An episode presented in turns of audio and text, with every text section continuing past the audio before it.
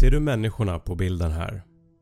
Bilden är från 1930-talet och människorna är helt vanliga människor med sina jobb, familjer och sina egna problem. Du vet förmodligen inte vilka det här är och det vet inte jag heller. Faktum är att ingen vet nog vilka de här personerna är. Och det här kommer att vara du en vacker dag. Det kommer att finnas en dag när någon säger ditt namn för sista gången och till slut kommer ingen minnas att du ens har existerat. Det finns något som kallas för “locked in syndrome” som är en väldigt sällsynt neurologisk sjukdom. Det är när en person är helt paralyserad och kan inte röra sig, äta, dricka eller prata. Men den drabbade är vid fullt medvetande. Det enda man kan göra är att blinka och att röra ögonen upp eller ner. Sjukdomen beskrivs ibland som det närmaste man kan komma till att vara levande begravd i sin egen kropp. Man kan dö av sorg. Vid plötslig emotionell stress som kan uppkomma av att till exempel en familjemedlem dör eller att man går igenom en jobbig skilsmässa så kan det här leda till hjärtmuskelinflammation som i värsta fall kan orsaka akut hjärtinfarkt.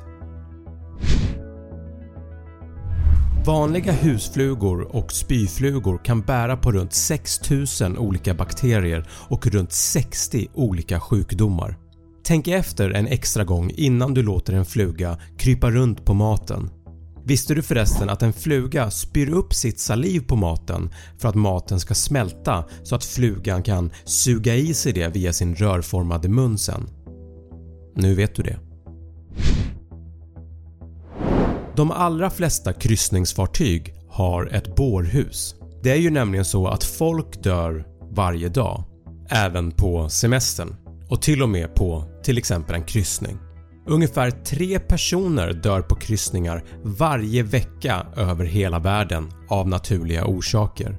Mest vanligt är det på kryssningar som har en äldre målgrupp och den vanligaste dödsorsaken på kryssningar är hjärtinfarkt. Fram till ungefär 1980-talet trodde man inom sjukvården att nyfödda barn inte kunde känna smärta. Om barnet behövde opereras så gjorde man det här utan någon bedövning eller smärtlindring. Man antog att, och det här är helt sjukt, man antog att barnets skrik endast var en reflex och man gav barnet muskelavslappnande läkemedel så att det skulle vara tyst och ligga still. År 1987 publicerades en studie som visade att barn fick mindre komplikationer och tillfrisknade fortare om de fick smärtlindring under en operation än om de inte fick det. Nu ges alltid smärtlindring till barn under en operation. Att lida av tillståndet Charles Bonnet syndrome innebär att man har synhallucinationer och att man är fullt medveten om att det man ser inte är på riktigt, men man kan inte göra någonting åt det. Det här syndromet drabbar personer som börjar att få en nedsatt syn av till exempel ålder eller andra sjukdomsrelaterade orsaker och man tror att hallucinationerna är på något vis hjärnans sätt att reagera på den nedsatta synen. När synen håller på att försvinna eller bli sämre så försöker hjärnan att fylla i det som saknas med olika bilder eller personer som hjärnan har lagrat. Man vet tyvärr mycket lite om det här tillståndet eftersom personer som är drabbade söker sällan hjälp för det för de är rädda att ses som psykiskt sjuka. Ofta har hallucinationerna ett mänskligt utseende, man ser alltså människoliknande figurer eller olika typer av geometriska strukturer. Ibland i flera timmar i sträck. Det finns som sagt inget botemedel men i de allra flesta fall slutar man att få hallucinationer till slut. Men det kan ta flera år.